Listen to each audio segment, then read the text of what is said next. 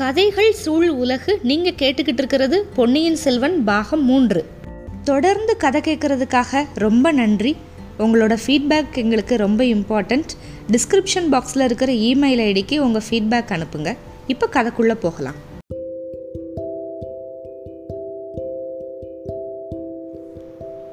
பொன்னியின் செல்வன் பாகம் மூன்று அத்தியாயம் முப்பத்து நான்கு. தீவர்த்தி அணைந்தது. அன்னைக்கு அம்மாவாசை முன்னிரவு அதாவது இரவு ஆக போகுது. இப்போ கொஞ்சம் நேரத்தில் நல்லாவே இருட்டாயிருச்சு. வடக்கு திசையில் தெரிஞ்சதில் கரிய மேகங்கள். வந்தியத்தேவன் கூட கேட்டான்ல ஆழ்வார்க்கடியான்கிட்ட என்ன கருமேகமெல்லாம் வருது? இன்னைக்கு மழை பெய்ய போகுதா? அப்படின்லாம் கேட்டான்ல. அந்த கருமேகங்கள் வந்து இப்போ வானவெளி முழுக்க அப்படியே பரவிருச்சு. ஆகாசத்தில் ஒரு நட்சத்திரத்தை கூட காணோம். எதுவுமே கண் சிமிட்டலை. மரங்கள் மேலே புதர்கள் மேலே எல்லாம் மின்மினி பூச்சிகள்லாம் கொஞ்சம் கொஞ்சம் வெளி வெளிச்சம் கொடுத்துக்கிட்டே பறக்குது.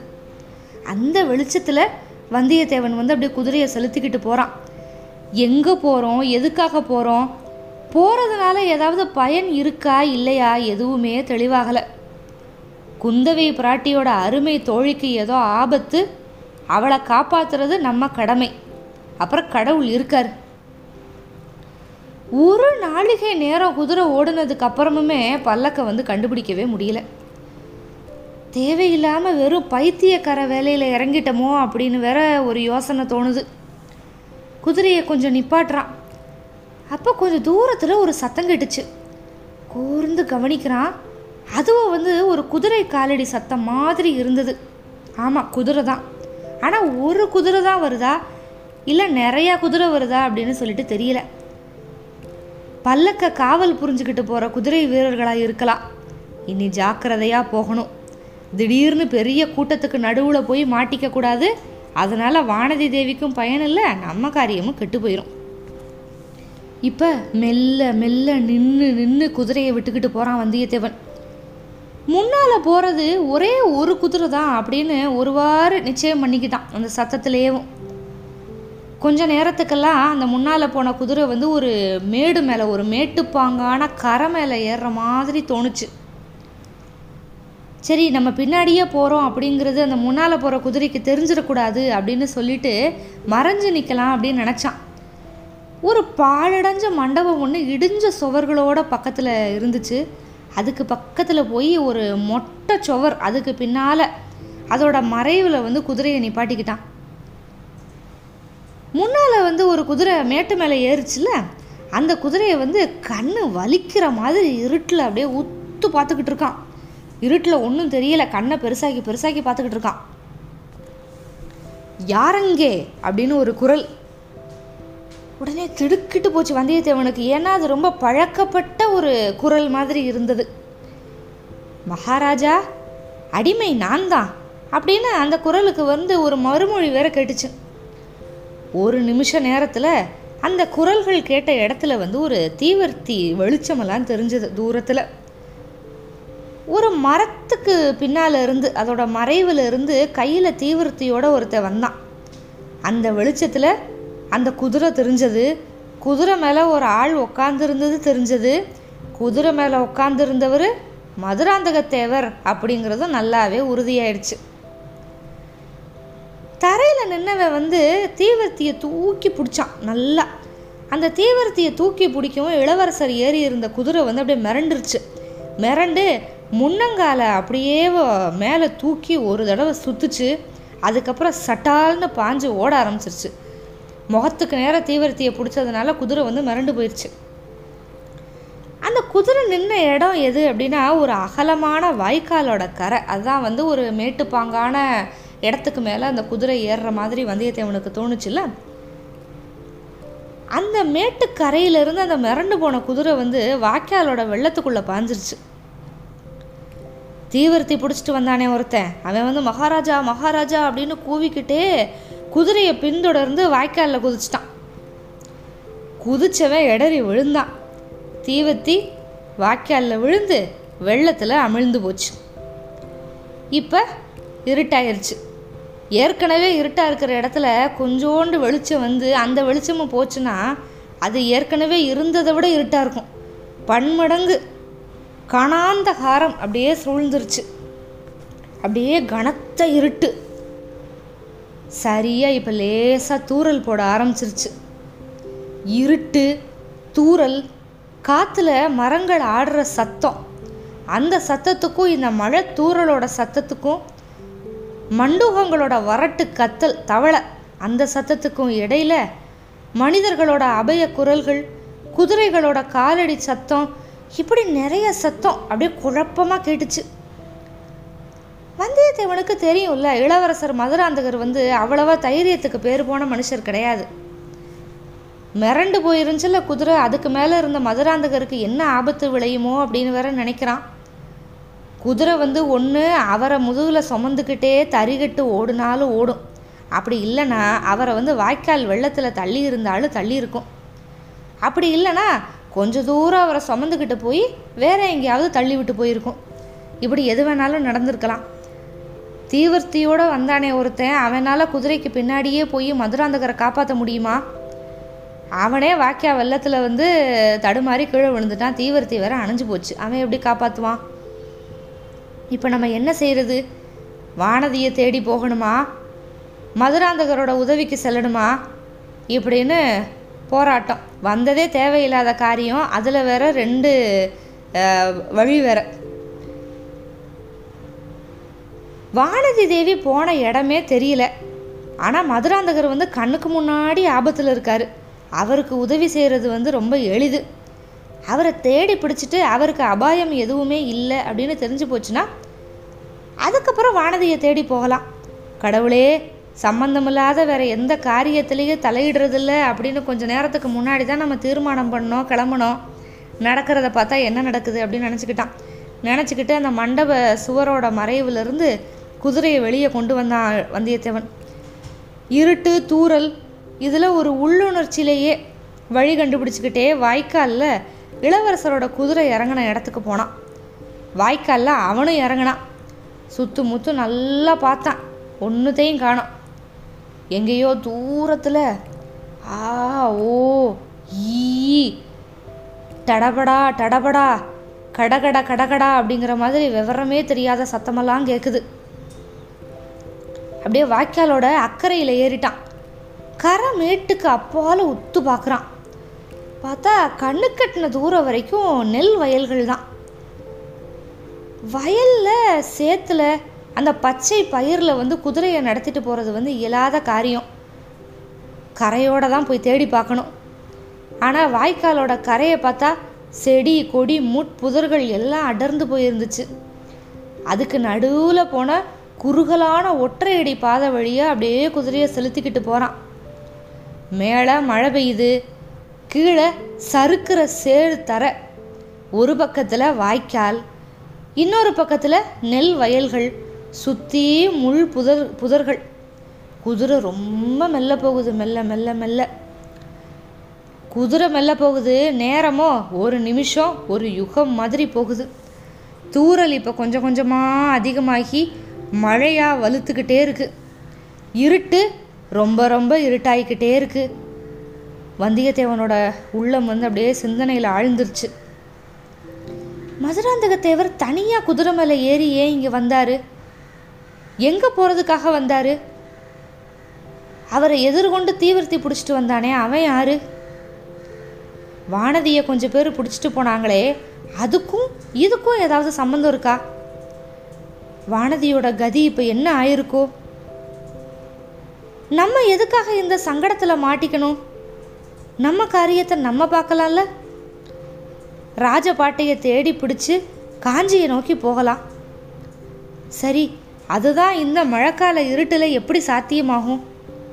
சரி இப்போ வந்திருக்கோம். இந்த காரியங்கள் நமக்கு சம்பந்தமில்லாத காரியங்கள் அப்படின்னு எப்படி நம்ம தீர்மானிக்க முடியும்? கடம்பூர் சம்புவரையர் அரண்மனையில் நமக்கு சம்பந்தமே இல்லாத காரியத்தை நம்ம கவனிச்சதுனால அதுக்கப்புறம் எவ்வளவு உபயோகமாக இருந்துச்சு? ஆனாலும் இன்னைக்கு இரவு இந்த இருட்டில் இந்த வாய்க்காலில் கரையோடு போய்கிட்டே இருக்கிறதுல எந்த பயனும் ஏற்பட போகிறதில்ல சொட்டை நனைகிறது தான் மிச்சம். குதிரை எங்கேயாவது இடறி விழுந்து காலக்கில் ஒடிச்சுக்கிருச்சுன்னா அவ்வளவுதான். அடுத்து பிரயாணமே பண்ண முடியாது. ஒன்று பண்ணலாம். திரும்பி போய் அந்த பாழடைஞ்ச மண்டபத்துக்கே போவோம். மழை விட்டதுக்கப்புறம் தான் மறுபடியும் கிளம்பணும். இப்படி நினைக்கிறப்ப பளிச்சுன்னு ஒரு மின்னல். அந்த மின்னலோட நேர் வெளிச்சத்தில் கொஞ்சம் தூரத்தில் ஒரு களத்து மேடு. அதில் ஒரு குதிரை நின்னது மாதிரி தெரிஞ்சுது. ம் வந்தது வந்துட்டோம் இவ்வளவு தூரம். இன்னும் கொஞ்சம் தூரம் போய் அதையும் பார்த்துட்டு தான் போகலாமே. இளவரசர் மதுராந்தகருக்கு இந்த மாதிரி ஒரு ஆபத்து சமயத்தில் கை கொடுத்து உதவி பண்ணால் அதுக்கப்புறம் பிற்பாடு எவ்வளவோ காரியங்களுக்கு அதை சாதகமாக பயன்படுத்திக்கலாம். குதிரையை வாய்க்காலோட கரையிலிருந்து பக்கத்தில் இருக்கிற வயல் வரப்பில் வந்து அப்படியே வந்தியத்தேவன் இறக்குறான். மின்னல் வெளிச்சத்தில் இன்னொரு ஒரு குதிரை நின்ன மாதிரி தோணுச்சுல ஒரு களத்து மேடு. அந்த களத்து மேட்டை நோக்கி அப்படியே செலுத்துகிறான் களத்து மேட்டுக்கு பக்கத்தில் போனப்ப அது ஒரு பெரிய கருப்பான பூதம் மாதிரி இருந்தது. இப்போ இன்னும் ஒரு மின்னல். மேட்டு மேலே குதிரை நின்னது ஒரு கணம் தெரிஞ்சது. குதிரைக்கு மேலே யாருமே இல்லை. குதிரை மட்டும்தான் நிற்கிது அப்படிங்கிறத வந்தியத்தேவன் வந்து இந்த மின்னல் வெளிச்சத்தில் வந்து கவனிச்சுக்கிட்டான். இப்போ இடி இடிக்குது. இடிக்கும் மின்னலுக்கும் அந்த குதிரை மறுபடியும் பயந்து போச்சு போல.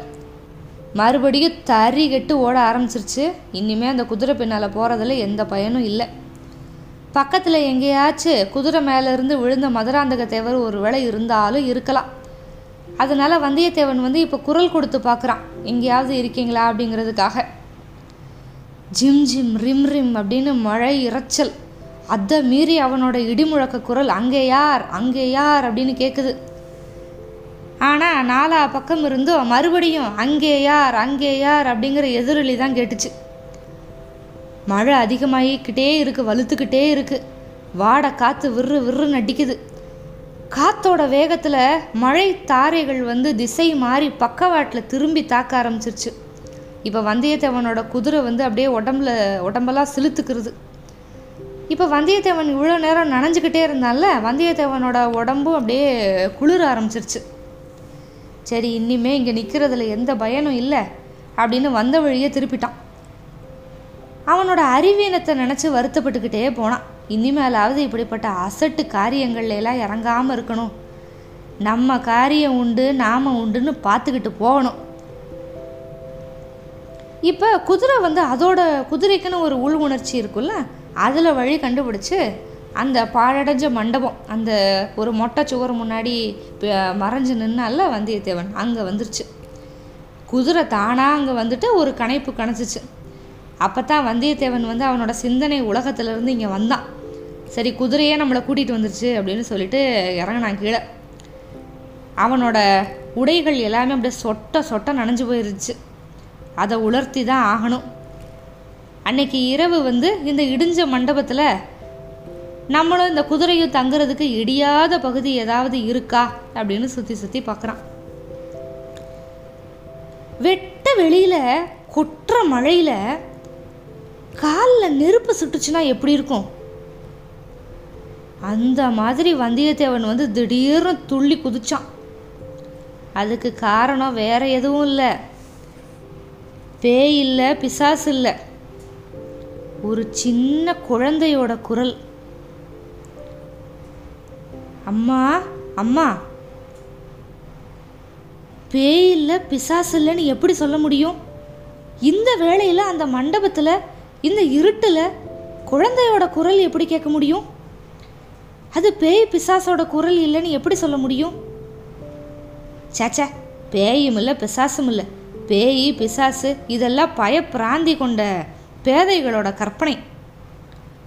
இப்போ மறுபடியும் வந்து அந்த குழந்தை அழுகிற சத்தம் கேட்குது அம்மா அம்மா அப்படின்னு ஊன்னு அழுகுது.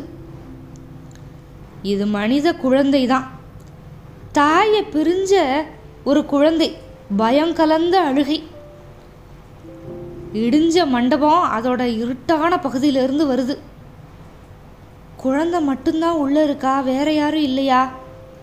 இப்போ அந்த அம்மா அம்மான்னு சத்தம் கேட்ட இடத்துக்கு சமீபத்தில் போய் வந்தியத்தேவன் யாரெங்கே அப்படின்னா. இப்போ பதிலுக்கு குழந்தையோட குரல் யாரெங்கே அப்படின்னு கேட்குது நான் தான். நீ யாரு? இருட்டில் என்ன பண்ணுற வெளியில் வா. வெளியில் தான் மழை பெய்யுதே. மழை நின்றுச்சு. நீ வா. ஆ? என்னோட அம்மா எங்க? அம்மா உனக்கு பால் வாங்கிட்டு வர போயிருக்கா. இல்லை நீ பொய் சொல்கிற இப்போ நீ வெளியில் வர்றியா? இல்லை நான் உள்ளே வரட்டுமா? அப்படின்னு கேட்குறான் வந்தியத்தேவன். உள்ளே வருவியா நீ? உள்ளே வந்தால் என் கையில் கத்தி இருக்கு குத்திருவேன். அட அப்பா நீ பெரிய வீரனா இருக்கியே. வெளியில் வந்து தான் குத்தேன். நீ யார் வெளியில் நிற்கிற புலி இல்லையே. நான் புலியெல்லாம் இல்லை. குதிரை அப்படின்னா வந்தியத்தேவன். நீ பொய் சொல்கிற குதிரை எங்கேயாச்சும் பேசுமா? ஓ அப்போ நீ புலியான்னு கேட்குற புலியாக இருந்தால் பேசுமா? வெளியில் வந்தால் புலி இருக்கும். ஒருவேளை மேலே பாஞ்சிரும் அப்படின்னு அம்மா சொல்லியிருக்கா. நான் புலி இல்லை ஓ மேலே பாயவும் மாட்டேன். அதனால் பயப்படாமல் வெளியில் வா அப்படின்னா வந்தியத்தேவன். பயமா? எனக்கு என்ன பயம்? அப்படின்னு சொல்லிக்கிட்டே ஒரு சின்னஞ்சிறு குழந்த இருண்ட மண்டபத்திலேருந்து வெளியில் வருது. இதுக்குள்ளே மழை நின்று போச்சு. மேகங்கள்லாம் விலகி நட்சத்திரங்களும் அங்கங்கே தெரிய ஆரம்பிச்சிருச்சு. நட்சத்திர வெளிச்சத்தில் அந்த குழந்தைய வந்து வந்தியத்தேவன் பார்க்குறான். சுமார் நாலு வயசு இருக்கும். லட்சணமான குழந்த. இடுப்பில் ஒரு சின்ன பட்டு துணி உடுத்திருந்துச்சு. கழுத்தில் ஒரு ரத்தின மாலை. ஆ ஏதோ பெரிய குலத்து குழந்தையா இருக்கணும். இங்கே இப்படி தனியாக விட்டுட்டு போன தாய் யாரு? இங்கே எதுக்காக வந்தா? ஏன் இந்த குழந்தைய இப்படி இருட்டில் விட்டுட்டு போனா? இதுக்குள்ள குழந்தையும் வந்தியத்தேவனை நல்லா உத்து பார்த்துருச்சு. நீ குதிரையெல்லாம் இல்லை மனுஷன மாதிரி தான் இருக்க அப்படின்ச்சு அதோ அங்கே பாரு குதிரை இருக்குது அப்படின்னா வந்தியத்தேவன். குழந்தை வந்து இப்போ குதிரையை பார்த்துச்சு. ஓஹோ எனக்காக தான் கொண்டு வந்திருக்கியா? பல்லக்கு வரும்னுல சொன்னாங்க. இப்போ அந்த சின்ன பையனோட மறுமொழி வந்து வந்தியத்தேவனோட மனசில் ஏகப்பட்ட முரண்பட்ட எண்ணங்களை எல்லாம் உருவாக்குச்சு. இந்த குழந்தை யாரு? இவன் ஏன் இங்கே தனியாக இருக்கான்? எவ்வளவு சின்னஞ்சிறிய பிள்ளை கொஞ்சம் கூட பயப்படாமல் இருக்கான். ஆச்சரியம் இல்லை? இவனுக்காக யார் பல்லக்கு அனுப்புறதா சொல்லியிருக்காங்க? அது ஏன் வரலை? இவனை விட்டுட்டு போன இவனோட அம்மா யாரு? அவ எங்கே போயிருக்கா? இதெல்லாம் யோசிச்சுட்டு குழந்தை உன்னை ஏன் உன்னோட அம்மா விட்டுட்டு போயிருக்கா? அப்படின்னு கேட்டான். அம்மா என்னை விட்டுட்டுலாம் போகலை. நான் தான் அவளை விட்டுட்டு வந்துட்டேன். ஏன் விட்டுட்டு வந்த? குதிரை ஒன்று ஓடி வந்துச்சு. அதை பிடிச்சு அதுக்கு மேலே ஏறிக்கிட்டு வரலாம்னு நான் சொன்னேன். அம்மா கூடாதுன்னு சொன்னான் நான் அவளுக்கு தெரியாமல் குதிரையை பிடிக்க ஓடி வந்தேன். அந்த குதிரை தானா இது? அப்படின்னு கேட்டான். இல்லை இல்லை இது வேற குதிரை. அப்புறம் எப்படி இங்கே வந்த? அப்படின்னு கேட்குறான் வந்தியத்தேவன். குதிரை அகப்படலை அம்மாவையும் காணலை. மழை அதிகமாச்சு அதனால இந்த மண்டபத்துக்குள்ளே வந்தேன். இருட்டில் தனியாக இருக்கிற உனக்கு பயமா இல்லையா?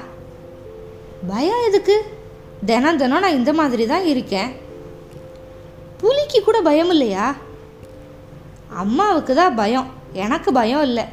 நான் மீன் புளியை முழுங்கிருவேன். அடே மீன் எங்கேயாவது போய் புளிய முழுங்குவாடா? அப்படின்னு கேட்பான் வந்தியத்தேவன். நான் சாதாரண சின்ன மீனெல்லாம் கிடையாது. பெரிய மகர மீன் திமிங்கலம். புலி சிங்கம் யானை எல்லாத்தையும் முழுங்கிருவேன் அப்படின்னா. இப்போ வந்தியத்தேவன் மனசில் என்னெல்லாமோ தோண ஆரம்பிச்சிருச்சு. புலியை முழுங்குற மீன் அதிசயமான மீன் இல்லை.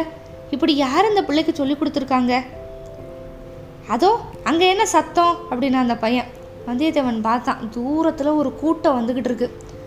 கூட்டத்தில் சிலர் வந்து தீவிரத்தி பந்தங்களை வச்சுக்கிட்டு இருந்தாங்க. அவங்களுக்கு நடுவில் வந்து ஒரு பல்லக்கு வேற தெரிஞ்சது. எல்லாரும் பரபரப்பாக ஓடி வந்துக்கிட்டு இருக்காங்க. அதில் ஒரு பெண் வேற இருக்கா. அவள் வந்து அங்கே அங்கே அதோ இதோ அப்படின்னு கலவரமாக குரல் கேட்குது அவள் ஓடி வர்றா. இந்த இடிஞ்ச மண்டபத்தை வந்து கூட்டத்தில் ஒருத்தன் வந்து காமிக்கிறான். அவ்வளவுதான். அத்தனை பேரும் இந்த மண்டபத்தை நோக்கி ஓட்டம் பிடிச்சி ஓடி வந்தாங்க.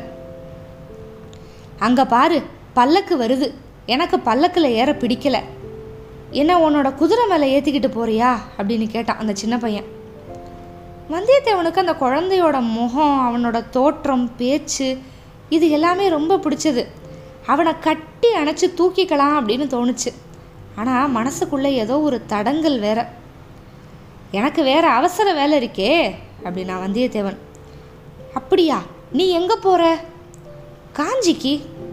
காஞ்சிக்கா?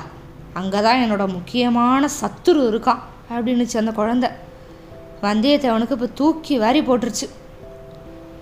இனிமே இந்த பிள்ளைக்கு பக்கத்தில் நம்ம நிற்கிறது கூட தப்பு அப்படின்னு நினச்சிக்கிட்டான். ஆனால் குதிரை மேலே ஏறி போகிறதுக்கு அவகாசமெல்லாம் இல்லை. கூட்டம் ரொம்ப பக்கத்தில் வந்துருச்சு. ஓடுனா எல்லாரும் சந்தேகப்பட ஆரம்பிச்சிருவாங்க. இவ்வளவு நடந்துருச்சு என்னதான் நடக்க போகுது அப்படின்னு தெரிஞ்சுக்கிற ஆவல் வேற வந்தியத்தேவனுக்கு. அதனால் கொஞ்சம் ஒதுங்கி போய் ஒரு இடிஞ்ச சுவர் ஓரமாக இருட்டில் நின்றுக்கிட்டான் இதோ நான் இங்கே இருக்கேன் அப்படின்னு முன்னால் போய் நின்னான் அந்த சின்ன பையன். வந்த கூட்டத்தில் முன்னாடி ஓடி வந்தது ஒரு பெண். அவளுக்கு அப்படியே ஓடி வந்ததில் மூச்சு இறைக்குது அதை அவள் பொருட்படுத்தவே இல்லை. தாவி வந்து குழந்தைய எடுத்து வாரி அணைச்சிக்கிட்டு பாண்டியா இப்படி பண்ணிட்டேயே அப்படின்னா. அவளுக்கு அடுத்தபடியாக வந்தவன் யாருன்னா ரவிதாசன். அவன் அந்த சின்ன பையனோட பக்கத்தில் வந்து நின்று சக்கரவர்த்தி இப்படி பயமுறுத்திட்டீங்க எங்களை அப்படின்னா. சின்ன பையன் வந்து சிரிச்சான். அப்படித்தான் பயமுறுத்துவேன். நான் குதிரை வேணும்ல கேட்டேன். நீங்கள் மறுபடியும் பல்லக்கு கொண்டு வந்திருக்கீங்க அப்படின்னா. இப்போ இந்த கூட்டத்திலேருந்து நம்மளுக்கு ஏற்கனவே தெரிஞ்ச சோமன் சாம்பவன் இடும்பன்காரி தேவராளன் எல்லாரும் இந்த நம்ம சின்ன பையனை வந்து அப்படியே சுற்றிக்கிட்டாங்க சக்கரவர்த்தி ஒரு குதிரை என்ன ஆயிரம் குதிரை பதினாயிரம் குதிரை கொண்டு வரோம். இன்னைக்கு இந்த பல்லக்கில் ஏறிக்குங்க அப்படின்னா சோமன் சாம்பவன். மாட்டேன் நான் அந்த குதிரை மேலே தான் ஏறுவேன் அப்படின்னு நம்ம வந்தியத்தேவனையும் குதிரையும் சுட்டி காமிக்கிறான் சின்ன பையன். அப்போ தான் எல்லாரும் பார்க்குறாங்க வந்தியத்தேவனை. ரவிதாசனோட முகத்தில் வியப்பு திகில் குரோதம் எல்லாமே கொழுந்து விட்டு எரியுது. ரெண்டடி முன்னால் போய் அட பாவி நீ எப்படி இங்கே வந்த? அப்படின்னு கேட்டான். உடனே வந்தியத்தேவன் அட பிசாசே கோடியக்கரையிலேருந்து நீ எப்படி இங்கே வந்த? அப்படின்னு கேட்டான். உடனே ரவிதாசனுக்கு சிரிப்பு வந்துருச்சு. ஹஹாஹான்னு சிரிச்சான். என்ன உண்மையிலேயே பிசாசுன்னு நினச்சிக்கிட்டியா என்ன? அப்படின்னா ஆ சிலர் வந்து செத்து போனதுக்கப்புறம் பிசாசாக மாறுவாங்க. நீ உயிரோடு இருக்கிற பிசாசு அப்படின்னா வந்தியத்தேவன் அதுக்குள்ளே இந்த சின்ன பையன் அவனோட சண்டைக்கு போகாத. அவன் எனக்கு ரொம்ப பிடிச்சிருக்கு. இருட்டில் அவன் தான் எனக்கு துணைக்கி இருந்தான். புலி வந்தால் கொன்றலாம் அப்படின்னு சொன்னான். அவனும் நம்ம கூட வரட்டும் அப்படின்னா. ரவிதாசன் வந்து இப்போ அந்த குட்டி பையன் பக்கத்தில் போய் சக்கரவர்த்தி அவசியம் அவனையும் கூட்டிகிட்டு போகலாம். இன்னைக்கு ஒரு நாள் பல்லக்கில் ஏறிக்குங்க அப்படின்னா. உடனே சின்ன பையனும் சரின்னு சொல்லி பல்லக்கு நோக்கி போகிறான் இப்போ ரவிதாசன் வந்து வந்தியத்தேவன் கிட்ட மறுபடியும் வந்து இப்போ என்ன செய்ய போகிற அப்படின்னு கேட்குறான் நீ இல்லை சொல்லணும். எங்களோட வந்துரு. எங்களோட ரகசியம் எல்லாமே முன்னாடியே உனக்கு தெரியும். அதிகமாகவே தெரியும். இப்போ இன்னும் ரொம்ப அதிகமாகவே தெரியும். உன்னை விட்டுட்டு நாங்கள் போக முடியாது. எங்களோட வந்துரு. வர மறுத்தா என்ன பண்ணுவீங்க? முடியாத காரியம். நீ பெரிய சூரன் அப்படின்னு எனக்கு தெரியும். ஆனால் நாங்கள் இருபது பேர் இருக்கோம். எங்கள் இருந்து நீ தப்பிச்செல்லாம் போக முடியாது. ஓ உயிரோடு தப்பிக்க முடியாது அப்படின்னு தானே சொல்கிற தம்பி உனக்கு சின்ன வயசு. உலகத்தோட சுகங்கள் எதையுமே தெரியாத ஆள் நீ. எதுக்காக தேவையில்லாமல் உயிரை விடுற? ஆ வீணுக்கு யார் உயிரை விடுவாங்க? உங்களோட வர சொல்கிறையே எங்கே கூப்பிடுற? நீங்களாம் எங்கே போகிறீங்க அப்படின்னு கேட்குறான் வந்தியத்தேவன். ஆ அப்படி கேளு சொல்கிறேன் பழுவூர் இளையராணிக்கிட்ட தான் வேற எங்கே? ஓஹோ அப்படி தான் நினச்சேன். இளையராணி இன்னைக்கு எங்கே இருக்கா? இளையராணி இவ்வளோ நேரத்துக்கு திருப்புரம்பியத்துக்கு வந்திருப்பா. நீ வருவியா மாட்டியா? ம் நானும் அந்த பக்கம்தான் போகணும். வழிகாட்டுறதுக்கு யாருமே இல்லையேன்னு பார்த்தேன். நல்ல வேளையா நீ வந்து சேர்ந்துட்ட. போலாம் வா அப்படின்னா வந்தியத்தேவன். இதுக்குள்ளே அந்த சின்ன பையன் வந்து பல்லக்கில் ஏறிக்கிட்டான். பல்லக்கு நகர்ந்து போச்சு. அதை சுற்றி தீப்பந்தங்களை பிடிச்சிக்கிட்டு ஏதோ பலவிதமான கோஷங்கள்லாம் போட்டுக்கிட்டு ரவிதாசனோட கோஷ்டியார் போனாங்க. வந்தியத்தேவனும் அவங்க பின்னாடியே போனான் அவன் மனசில் ஏதேதோ எண்ணங்கள் அலைபாஞ்சுக்கிட்டே இருக்குது வானதியோட கதி என்ன ஆச்சு தெரியல. மதுராந்தகர் என்ன ஆனாரு தெரியல. சரி நம்ம வந்தியத்தேவனோட கதி தான் இன்னைக்கு இரவு என்ன ஆக போகுது? அதுவும் தெரியல. கடம்பூர் மாளிகையில் அன்னைக்கு இரவு தே கேட்டு தெரிஞ்சுக்கிட்டது கண்டு தெரிஞ்சுக்கிட்டது. அந்த சதி செயலை விட பன்மடங்கு பயங்கரமான ஒரு சதி செயலை இன்றைக்கி நேராக பார்த்து தெரிஞ்சுக்க போகிறோம் அப்படிங்கிறதுல எந்த சந்தேகமும் இல்லை. அந்த வரையில் பிரயோஜனம்தான் ஆனால் அதுக்கப்புறம் என்ன நடக்கும்? நம்மளை உயிரோடு தப்பிச்சு போகிறதுக்காக இவங்க விட்டுருவாங்களா? இவங்களோட சேர்ந்துக்க சொல்லி கட்டாயப்படுத்துவாங்க. மாட்டேன்னு சொன்னால் பலியிடத்தான் பார்ப்பாங்க. ஒருவேளை மறுபடியும் நந்தினியோட தயவால் பிழைக்க முடியுமான்னு பார்க்கலாம். பழுவூர் இளையராணி அப்படிங்கிற பேரை ரவிதாசன் சொன்னதுமே வந்தியத்தேவன் வந்து இவங்களோட போகிறதுக்கு ஒத்துக்கிட்டான். இதை நினச்சி பார்த்தான். அவனுக்கே வியப்பாக இருந்துச்சு. மாயை மோகம் அப்படின்லாம் பெரியவங்க சொல்கிறது இதுதான் போல். அவள் எப்படிப்பட்ட பயங்கரமான சதி செயல்லாம் ஈடுபட்டிருக்காங்கிறது வந்தியத்தேவனுக்கு தெரிஞ்சுதான் இருந்துச்சு. ஆனாலும் அவளை சந்திக்கிறதுக்கு ஒரு சந்தர்ப்பம் கிடைக்குதுன்னா அதை பயன்படுத்திக்கிறதுக்கு வந்தியத்தேவனுக்கு உடனே ஆர்வம் வந்துடுது அடக்க முடியாமல் வருது. யோசிக்கிறதுக்கு முன்னால் வந்தியத்தேவனோட வாய் வந்து வர்றேன் அப்படின்னு பதில் சொல்லிடுச்சு ஆனால் வேற வழியும் இல்லைல்ல. ரவிதாசன் சொன்னது மாதிரி இத்தனை பேரோட தனியாக சண்டை போடுறது சாத்தியம் இல்லை கொஞ்சம் அவகாசம் கிடைச்சதுன்னா தப்பிச்சு போகிறதுக்கு ஏதாவது ஒரு உபாயம் கிடைக்கும். அதோட இந்த சதிகார கூட்டத்தை பற்றி இன்னும் கொஞ்சம் தெளிவாக தெரிஞ்சுக்கலாம். காஞ்சிக்கா போகிற அங்கே தான் என்னோட முக்கியமான சத்துரு இருக்கான் அப்படின்னு அந்த சின்ன குழந்த மழலை மொழி மொழியில் சொன்னது வேற அடிக்கடி வந்தியத்தவனுக்கு ஞாபகம் வந்துச்சு. யார் அந்த சின்ன பையன்? அவனை ஏன் எல்லாரும் சக்கரவர்த்தின்னு கூப்பிடுறாங்க? முக்கிய சத்ரு அப்படின்னு அந்த சின்ன பையன் வந்து யாரை சொன்னான் இந்த கேள்விக்கெல்லாம் அவனோட மனசில் பதில்களும் தோணிக்கிட்டே இருந்துச்சு. நினைக்க நினைக்க பயங்கரம் அதிகமாகிக்கிட்டே இருந்துச்சு. கடவுளே இதுக்கெல்லாம் முடிவு எப்போ? ரொம்ப சீக்கிரத்தில் அப்படின்னு வேற அவனுக்குள்ள ஒரு குரல் பதில் சொல்லுச்சு. அந்த அதிசய ஊர்வலம் போய்கிட்டே இருந்துச்சு. வயல்கள் வாய்க்கால்கள் வரப்புகள் காடு மேடு எல்லாத்தையும் தாண்டி ஒரு கணமும் நிற்காம போய்கிட்டு இருந்துச்சு. கடைசியா வெள்ளப்பெருக்கெடுத்து ஓடிய மண்ணி நதியை தாண்டி திருப்புரம்பியம் எல்லைக்கு போயிருச்சு. பள்ளிப்படையை சுற்றி மண்டி இருந்த காட்டுக்குள்ளேயும் வந்துச்சு. எதிர்பாராம சம்பந்தமே இல்லாத ஒரு விஷயத்தில் தலையிட போய் அந்த ரெண்டு விஷயத்துலேயுமே தலையிடாமல் இப்போ வந்தியத்தேவன் வேற ஏதோ ஒரு திசையில் ரவிதாசனோட கூட்டத்தோட போய்கிட்டு இருக்கான். இன்னைக்கு இரவு அப்படி என்ன விஷயத்த அவ தெரிஞ்சுக்க போகிறான் இவங்க கிட்ட இருந்து எப்படியெல்லாம் தப்பிக்க போகிறான் அப்படிங்கிறத மேற்கொண்டு பார்க்கலாம். காத்திருங்கள் அத்தியாயம் முப்பத்து ஐந்துக்கு. மிக்க நன்றி.